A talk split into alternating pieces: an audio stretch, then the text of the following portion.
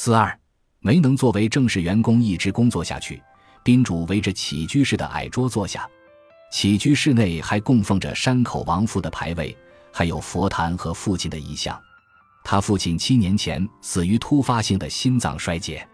父亲去世后，山口先生就一直和现年七十一岁的母亲相依为命。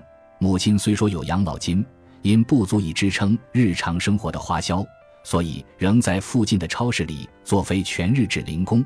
但毕竟年事已高，加上母亲有膝盖疼痛的老毛病。常常无法出门去工作，山口先生说：“目前母子二人的生活一点也不轻松。”山口先生今年三十九岁，当年虽然进了位于京都市内的一所大学，却每天都为恼人的人际关系而愁闷不已，老是会被人无缘无故的指责、辱骂。为此，山口先生陷入严重的精神障碍。原本打算向学校申请休学一年，以便专心疗养。又因为学费筹措不顺，便干脆退了学。山口先生说：“其实退学并非出于本意，实在是不得已。退学后，直到二十四岁，他一直在离家距离不太远、通勤方便的便利店等场所从事非正规雇佣的工作，沟通较为主动，好奇心旺盛。这是节目组成员对山口先生得出的印象。或许是想给自己的求职活动做些参考。”在采访过程中，山口先生还数次向节目组成员发问：“你们为什么会选择电视节目制作这个行当的？”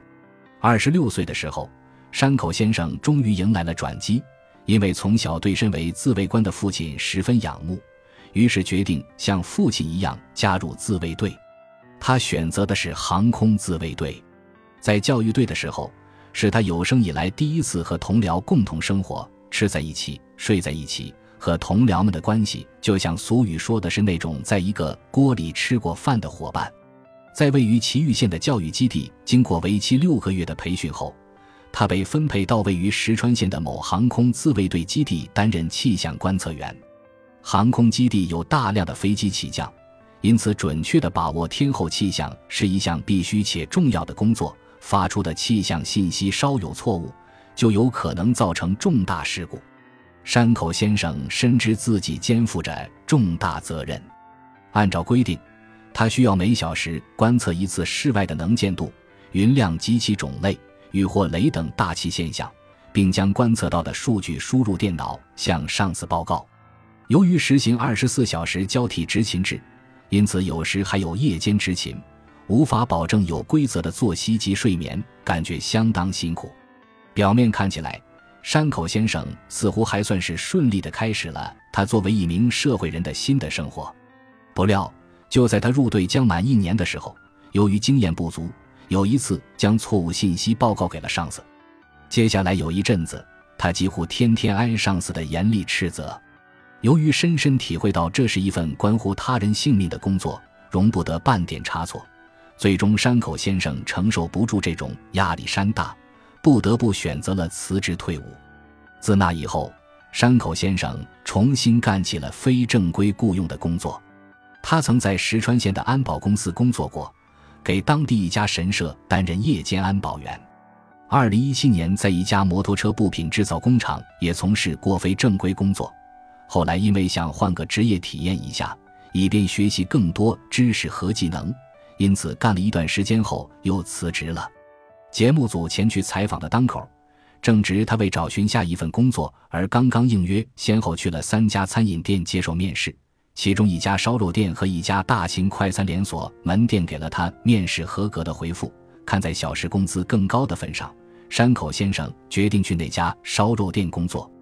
我知道我要想入职当一名正式员工是非常困难的，可我不想再给母亲增添麻烦，所以还是想做点自己力所能及的事。不要灰心。继续尝试去找找看，也许终归能找到一份正式员工的工作。节目组成员差一点脱口而出鼓励他，可是，一转念还是将这话咽了下去。山口先生失去正式员工的工作已有十多年了，这十年他坚持不懈地寻找过。假如再用这样的话去鼓励他，他一定会觉得是对他的一种失礼。我真的感觉有点酸楚，因为没有任何人可以商量讨教。只能独自一个人缩进壳里，独自承受这一切，默默的生存下去。面对无法想象的冷酷现实，渐渐丧失了自信，甚至已经不得不开始认命，开始放弃了。不仅是山口先生的话语中流露出来的感觉，他的表情似乎也透露了出来。感谢您的收听，本集已经播讲完毕。喜欢请订阅专辑，关注主播主页，更多精彩内容等着你。